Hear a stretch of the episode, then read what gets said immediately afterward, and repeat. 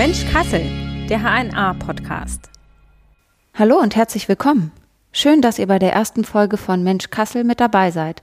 Ich bin Lara Thiele, Redakteurin bei der HNA und ich fasse für euch nochmal kurz zusammen, was euch erwartet. Hier geht es um Neuigkeiten und Geschichten aus Kassel und der Region. Unsere Gäste sind dabei genauso vielfältig wie unsere Themen. Als ersten Gast begrüßen wir einen Mann, der sich hauptberuflich mit dem weiblichen Körper beschäftigt. Er ist Gynäkologe mit einer eigenen Praxis in Kassel, hat aber auch einen YouTube-Kanal namens Richtig Schwanger, der ziemlich erfolgreich ist. Dort beantwortet er Fragen rund ums Thema Gynäkologie, Geburtshilfe und den weiblichen Körper. Herzlich willkommen, Konstantin Wagner. Hallo, schön, dass ich da sein darf. Du hast ja einmal diese allgemeinen Videos zum Thema Geburt weiblicher Körper. Du hast aber auch diese Kategorien blöde oder schlaue Fragen an einen Frauenarzt. Genau. Ähm, da sagst du ja auch selber, dass dir das eigentlich immer auch ziemlich viel Spaß macht. War das am Anfang schwer für dich, über so vermeintliche Tabuthemen oder peinliche Themen zu sprechen? Im Prinzip war das äh, der Kern, warum ich das Ganze mache, weil ich genau solche Themen ansprechen möchte, die man sich halt so im Alltag vielleicht nicht traut zu stellen und gerade auch beim Gynäkologen oder beim der Gynäkologin nicht traut. Ähm, dafür war das eigentlich gemacht, dass man so schön das anonyme Internet nutzen kann, um solche Fragen auch zu klären. Und ja, das macht, glaube ich, beiden Seiten recht viel Spaß, auch mal so ja, ganz andere Fragen mal zu klären. Hast du den Eindruck, dass Frauen dann online, also wenn sie dir schreiben, sich mehr trauen zu fragen? Definitiv. Also das ist etwas, was ich hier in der Praxis auch immer merke, ähm, dass man explizit nachfragen muss als Ärztin oder Arzt, um vielleicht ein Thema besser zu beleuchten. Das kommt nicht von alleine. Und das merkt man im Internet schon, dass da diese, die Offenheit viel größer ist als im ähm, Face-to-Face-Situation. Was ist so eine Dauerbrennerfrage, die immer wieder kommt? Beim Gynäkologen eigentlich, äh, wie man richtig auf diesem Stuhl sitzt oder wie man sich da richtig verhält, etc. Äh, das sind so, so Dauerbrenner. Es gibt aber auch ganz unabhängig jetzt, ob es Verhütung ist oder Geburten, immer so Themen. Ich meine, momentan stecken wir noch in der Pandemie drin. Das ist natürlich der, der Dauerbrenner schlechthin jetzt gerade. Was ich auch irgendwie wahrgenommen habe, richtig viele beschäftigt diese Frage, ob diese Untersuchung etwas Erotisches hat für den Arzt, für die Patientin. Ja. Also ich bin ja auch eine Frau, ich saß auch schon auf so einem Stuhl und ich frage mich immer, und? woher kommt das? Weil mit Erotik hat das, finde ich, also wirklich wenig zu tun. Exakt. Und das sind so, so Fragen, die dann sich getraut werden zu stellen, die man vielleicht so im Freundeskreis nicht hört. Und ich äh, stelle mir diese Frage auch. Also für uns ist das natürlich, ähm, man sagt immer so, ja, der, der Bäcker backt seine Brötchen und wir machen halt dies. Ähm, für uns ist das null, also wirklich null. Da spreche ich, glaube ich, für alle Kolleginnen und Kollegen erotisch, diese Situation. Und ich glaube, für die Frau, bin ich jetzt als Mann natürlich überfragt, aber ich kann mir das nicht vorstellen, dass da auch nur ein Gedanke an Erotik oder Sexualität verschwendet wird. Ich weiß nicht, woher immer diese Frage kommt, äh, ob das irgendwie toll ist für die, für die Frau, eine gynäkologische Untersuchung über sich ergehen zu lassen. Ja, nee, also absolut nicht, genau. Und äh, das ist ja auch oft dieser Vergleich mit dem Zahnarzt dann, dass man irgendwie immer sagt, so, ja, beim Zahnarzt denke ich ja auch nicht irgendwie, ja. ob ich jetzt die Person wohl küssen wollen würde oder sowas. Exakt, ja, ja hast du ja, glaube ich, auch in einem Video mal angesprochen, dass immer, wenn es um Gynäkologie geht, kommt der Zahnarztvergleich. Das ist äh, ein Running Gag. Also täglich höre ich das quasi, ähm, weil man dann natürlich auch so seine Sprüche macht und sagt, ja, jetzt äh, drückt es ein bisschen, tut mir leid und so weiter. Man versucht das vorsichtig zu machen und dann sagen die meisten ja, der Zahnarzt ist schlimmer. Und äh, gibt es diese zwei Gruppierungen, die eben den Zahnarzt ein bisschen schlimmer finden oder den Gynäkologen. Und ja, dieser Vergleich, der ist halt so. Schon immer so gewesen. Gibt es auch ein Thema auf deinem Kanal, wo du sagen würdest, das würde ich niemals behandeln? Das wäre für mich ein No-Go? Ähm, sehr gute Frage. Ich würde sagen, nö. Also ich habe selbst ähm, relativ kritische Fragen, zum Beispiel auch zum Schwangerschaftsabbruch, äh, da schon behandelt, ähm, Fehlgeburten, ähm, auch Gewalt unter Geburt zum Beispiel. Das sind alles so sehr große Tabuthemen, die ich aber gerade deswegen auch ganz gerne bespreche, damit man da eben in diesem geschützten Rahmen sich informieren kann zum Beispiel. Gerade das Thema Schwangerschaftsabbrüche ist ja schwierig. Da gibt es ja auch Urteile zu, dass bestimmte Gynäkologinnen oder Gynäkologen drüber, also informiert haben, dass sie Schwangerschaftsabbrüche durchführen. Dann hat dieser Paragraph 218a gegriffen. Sie wurden verurteilt. Wie bist du damit dann umgegangen? Indem ich mich da einfach rechtlich äh, informiert habe, was ich darf, was ich nicht darf. Und ich darf sehr wohl darüber informieren, was es damit auf sich hat, was für Möglichkeiten es gibt, ohne zu erwähnen, ob ich das durchführe. Mittlerweile ist die Rechtsprechung ja so, dass man schon äh, sagen darf, dass man etwas durchführt, aber nicht auf welche Art und Weise. Es gibt ja medikamentösen Abbruch oder den operativen zum Beispiel. Wenn ich das sagen würde in der Öffentlichkeit, äh, dann würde ich da Probleme kriegen. Aber in diesem Video zum Beispiel erzähle ich nur und informiere nur darüber, ähm, wie die Rechtslage ist, was es dafür braucht und was für Möglichkeiten es für die Frauen gibt. Ich weiß nicht, ob du es beantworten kannst, aber findest du es sinnvoll, dass diese Schwangerschaftsabbrüche im Strafgesetzbuch geregelt sind? das ist, glaube ich, eine, ein Thema, wo man eine eigene Podcast-Folge für bräuchte. Ähm, ich finde es definitiv sinnvoll, dass Frauen mündig darüber entscheiden dürfen, ähm, was mit ihnen passiert und dass sie sich vor allen Dingen auch informieren dürfen, ohne dass irgendwelche Ärztinnen und Ärzte da ähm, rechts äh, bekommen. Und das ist genau der Grund, warum ich dieses Thema auch aufgenommen habe, ähm, auf so einer öffentlichen Plattform wie YouTube zum Beispiel. Gibt es oder gab es mal einen Shitstorm wegen eines Videos, das du gemacht hast oder wegen irgendwas, das du bei YouTube, Instagram etc. veröffentlicht hast, einfach wegen der Meinung, die du vertrittst oder weil sogar ein Fehler drin war? Ähm, also Shitstorm ist ja etwas, wovor alle, die auf Social Media aktiv sind, relativ Angst haben, mhm. weil das wirklich ich glaube, für Leute, die nicht darin stecken, ist das nicht vorstellbar, was da auf einen niederprasseln kann, ähm, weil das wirklich wie so ein Schneeballeffekt ist. Also da fangen zwei, drei an, irgendwas zu schreiben und auf einmal hat man hunderte von Menschen, die einen da wirklich ähm, ja, beschimpfen teilweise und bedrohen. Ich hatte es Gott sei Dank noch nie. Ähm, und gehe damit aber auch relativ distanziert um. Es gibt immer mal wieder welche, die vielleicht etwas nicht verstehen oder nicht gut finden, aber ich würde fast sagen, 99 Prozent von denen, die mir da folgen, finden das gut, was ich mache. Und so einen richtigen Shitstorm habe ich noch nie abbekommen, Gott sei Dank. Also gab es auch noch keine gravierenden Fehler in einem Video mal? Gravierend nicht. Nee, es gab kleinere Fehler, auf die ich hingewiesen wurde. Das ändert man dann und dann ist es aber völlig okay. Man ist ja ähm, auch nur Mensch und wenn man da irgendwo einen Schreibfehler hat oder, sagen wir mal, politisch oder gendertechnisch sich falsch ausgedrückt hat heutzutage, dann gibt es da nette Hinweise und dann sage ich, gut, dann ändere ich das mal schnell um und dann war es das aber auch. Aber inhaltlich, medizinisch gab es jetzt noch nie die großen Fehler. Dafür sorge ich aber auch in der, in der Recherche vorher.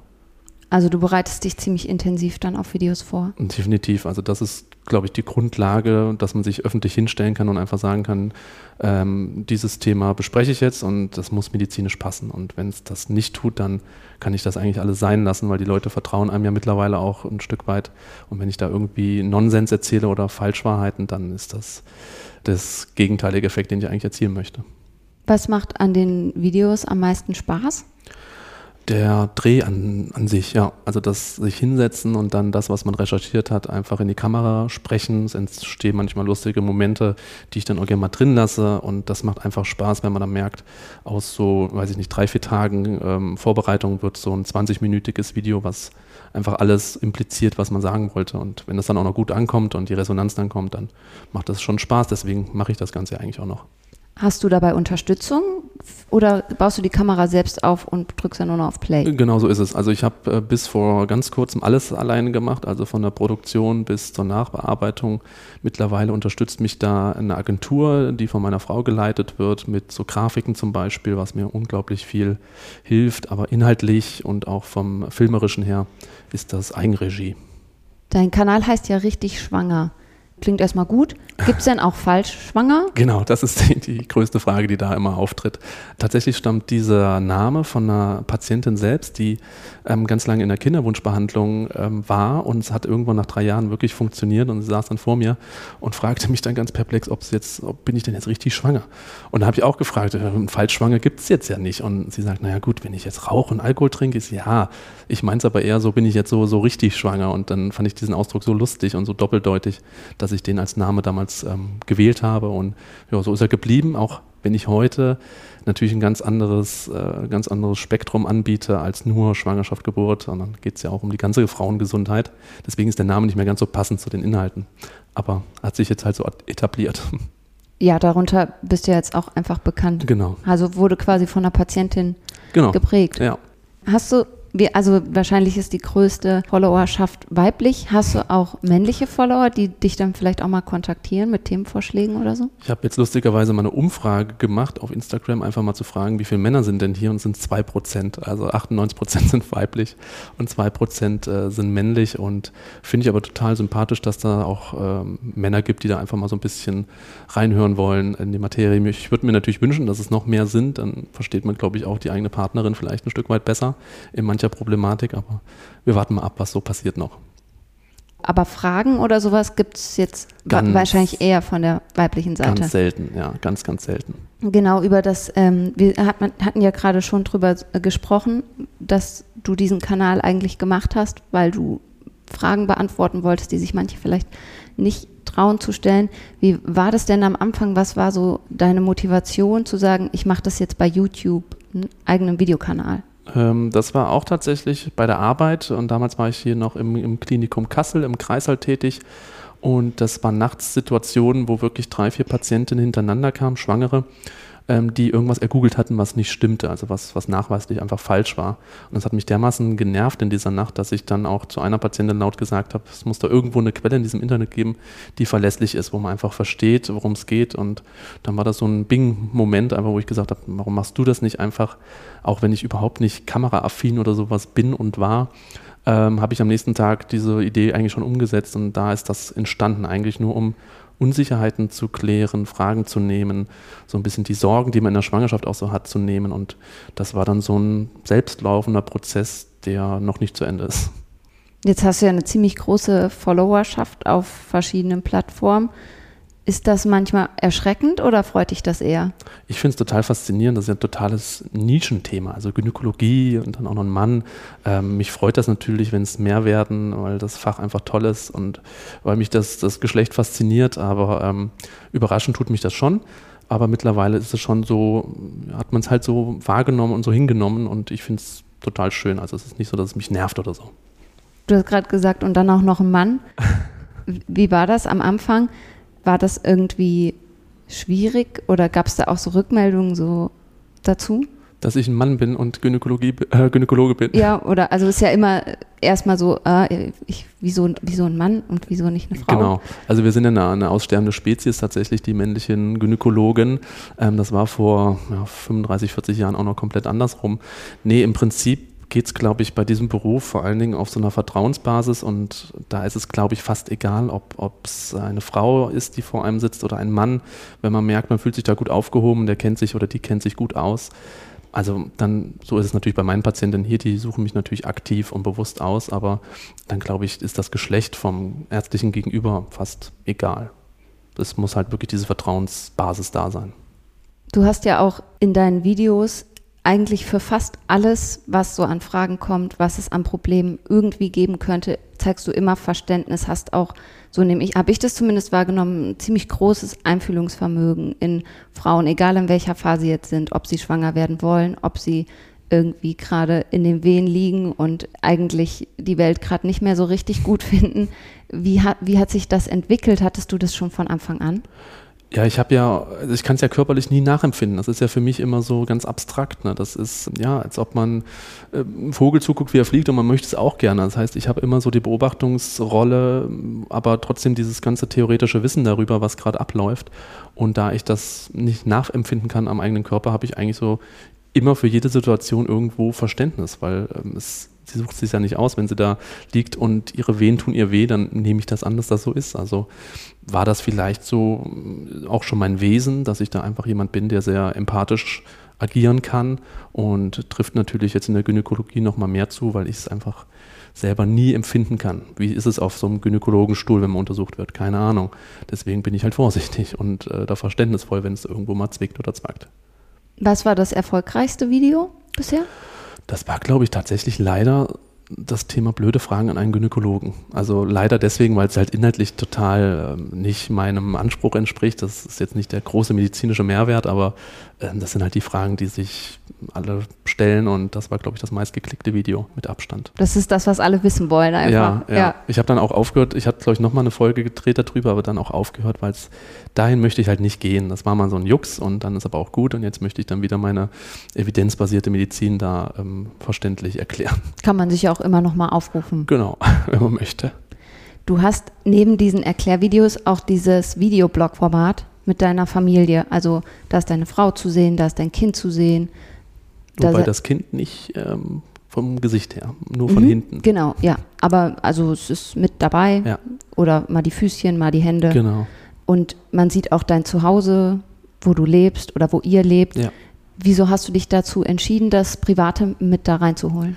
Das war zu meiner Anfangszeit, das mache ich ja schon ganz lange nicht mehr und das war irgendwie auch so Hobby und Spaß und ich fand das schön, dass man irgendwie so eine Art Videotagebuch führt, auch für sich selbst oder auch für die Kinder dann irgendwie mal, dass da ähm, nochmal reingeschaut wird, wie waren das damals bei Mama und Papa. Ich habe aber auch gemerkt selber, dass das mir ähm, erstens wahnsinnig viel Arbeit macht und zweitens auch dann irgendwie zu privat wird. Ich habe die Videos drin gelassen, ähm, aus den Gründen, die ich gerade genannt habe, aber ich werde es jetzt nicht weiterführen. Also das war mal so ein Experiment, ein Hobby, was mir Spaß macht. Das Film macht mir auch Spaß. Und dann gemerkt, oh nee, das ist doch nicht das, wo ich mal hin möchte. Und war das am Anfang schwierig? Musstest du deine Frau überreden oder hat die direkt mitgemacht? Äh, das ist das Gute an meiner Frau, die macht eigentlich immer ziemlich alles mit, was ich so schlage. Das ist äh, wirklich eine ganz tolle Eigenschaft, dass die erstmal sagt, ja, nö, probieren wir mal und ähm, unterstützt mich da aber auch jetzt in allem. Und wenn ich sage, ich möchte es nicht mehr machen, dann findet die das auch in Ordnung. Hat es auch nicht bereut. Nein, sonst hätte ich die Videos auch, und das ist das Schöne, einfach äh, rausgenommen, dass man sie jetzt nicht mehr öffentlich sehen könnte. Aber dafür, ich zeige meine, unser Haus zum Beispiel, zeigen wir nur verpixelt, das Kind zeigen wir nicht. Also es geht eigentlich mehr so darum, dass wir uns zeigen, unseren Alltag zeigen und wir wollten immer so einen Mehrwert mit reinbringen. Also es gab immer ein Thema. Damals hatten wir gerade das Kind bekommen und äh, wie es danach so weiterging. Und ähm, ja, da war das so die Thematik, dass wir Mehrwert bringen wollten und so ein bisschen private Einblicke bieten wollten ja, das ist ja auf jeden Fall auch gelungen. Ihr habt ja sogar einen Geburtsbericht gemacht, genau. habt ziemlich detailliert berichtet und auch von Schwierigkeiten, die sich vielleicht ergeben haben, auch von ja, intimen Bereichen. Gab es da mal einen Punkt, wo ein bisschen die Sorge war, dass das vielleicht zu viel jetzt ist, dass da jemand diese Informationen missbrauchen könnte?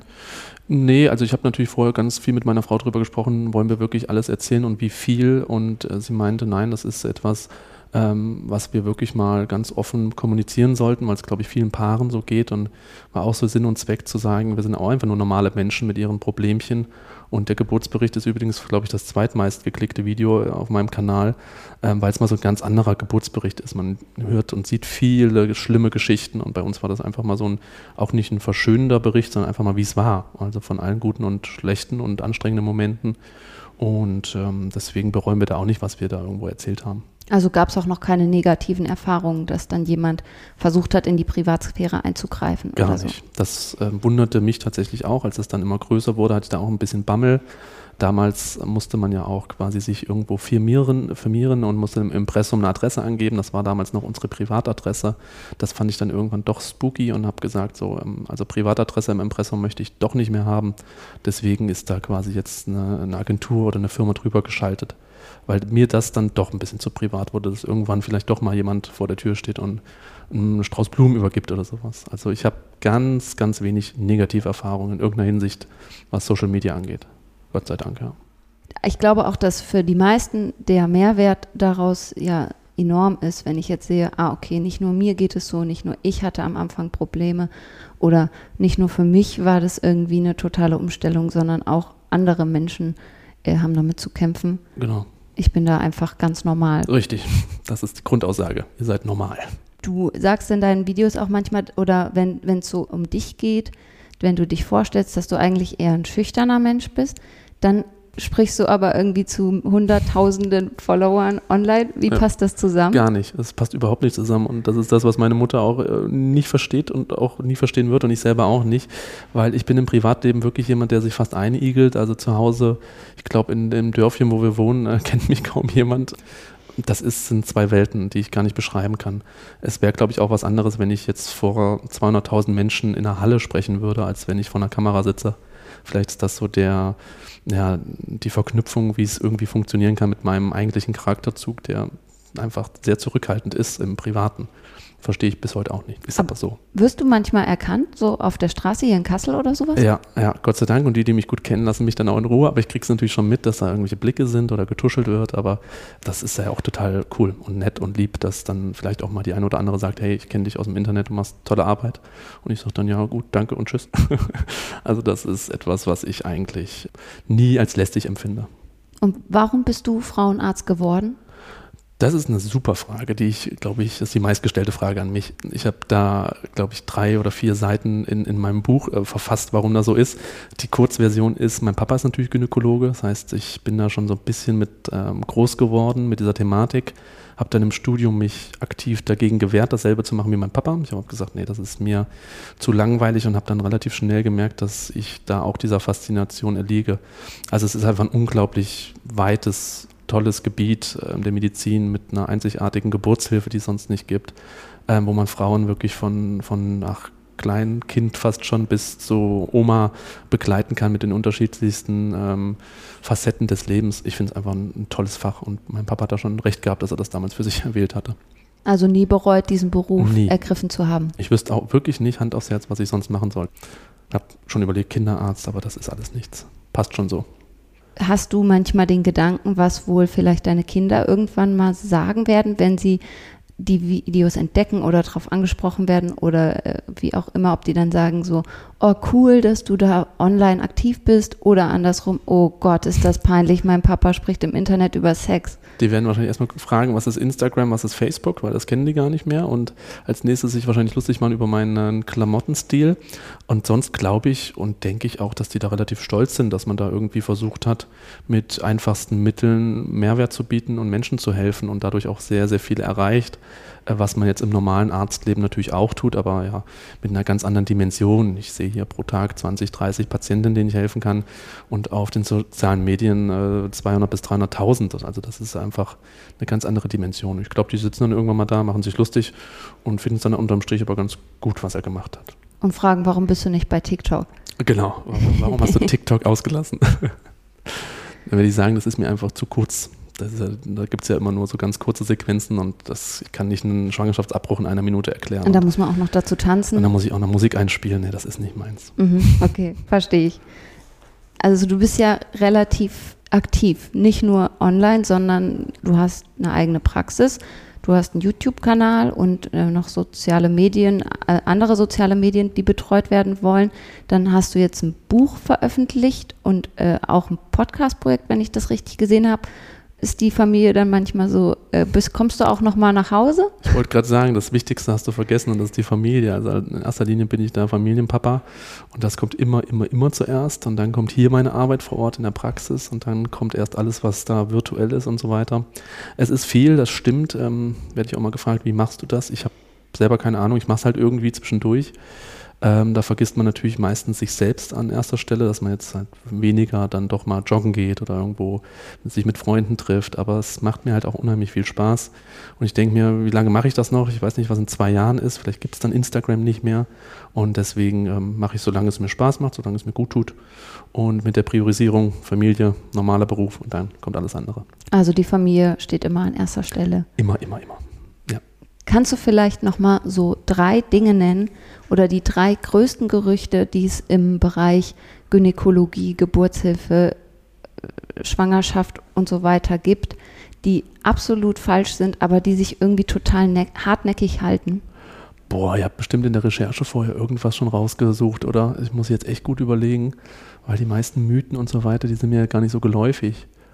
Also ein Mythos haben wir am Anfang schon besprochen, dass irgendwie diese Untersuchung irgendwie sexualisiert ist oder, oder erotische Komponenten hat. Ich glaube, das können wir, das können wir abhaken. Mhm. Ein großer Mythos ist natürlich noch, dass ich mich bei, bei jeder Frau, die ich gesehen habe, also auch nackt gesehen habe, dass ich mich daran erinnere, wie sie nackt aussieht.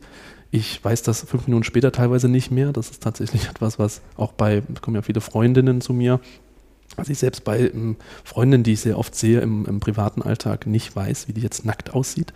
Ähm, das ist etwas, was, glaube ich, eine Berufskrankheit ist, weil man es einfach wieder vergisst. Und was gibt es noch einen großen Mythos? Habt ihr was? Habt ihr was in der Recherche? Fällt mir jetzt gerade nichts ein. Geburt tut nicht weh. Also vielleicht nur so ein Mythos. Ja, vielleicht. Oder auch dieses Thema Alkohol so ein bisschen ist okay. Das ist ja für dich auch ein ziemlich rotes Tuch, diese Alkoholsache, wenn ich das richtig Genau, also hab. Alkohol im Allgemeinen ist natürlich lustig, aber jetzt in der Schwangerschaft vielleicht wirklich etwas, was man definitiv vermeiden sollte. Wenn das so ein klassischer Mythos ist, ja, dann gehört ja auf jeden Fall nochmal erwähnt, dass das absolutes Tabu ist. Also da gehört kein Tropfen Alkohol an ein ungeborenes Kind, genau. Und jetzt wissen auch alle Patientinnen, dass wenn sie dich auf der Straße treffen, sie keine Sorge haben müssen, dass du als erstes ihren Intimbereich im Kopf hast. Als ob man so einen Röntgenblick hätte als Gynäkologe. Nee, nee, nein, das ist nicht so. Also ich weiß das wirklich nicht mehr. Da geht es dann wirklich ums Gesicht. Ja, da geht es ums Gesicht und um die Arbeit halt. Ähm, ich sehe das ja nicht als, als Privatperson, sondern ich sehe das ja wirklich als, ich muss da irgendwie was finden oder was nicht finden und ich muss Vorsorge machen. Ich überlege gerade, letzte Patientin, die jetzt gerade bei mir war, ich wüsste es jetzt schon nicht mehr. Das ist wirklich wie, wie weggeblasen und einfach. Ich vergesse das. Vielen Dank für das Gespräch, dass du so offen warst und uns alles unverblümt beantwortet hast. Das ist ja die Arbeit, genau, sehr gerne. Vielen Dank und wenn euch die Folge gefallen hat, dann abonniert doch diesen Podcast. Ihr könnt uns erreichen per E-Mail an digitalteam.hna.de und wir würden uns freuen, wenn ihr auch beim nächsten Mal wieder mit dabei seid. Tschüss.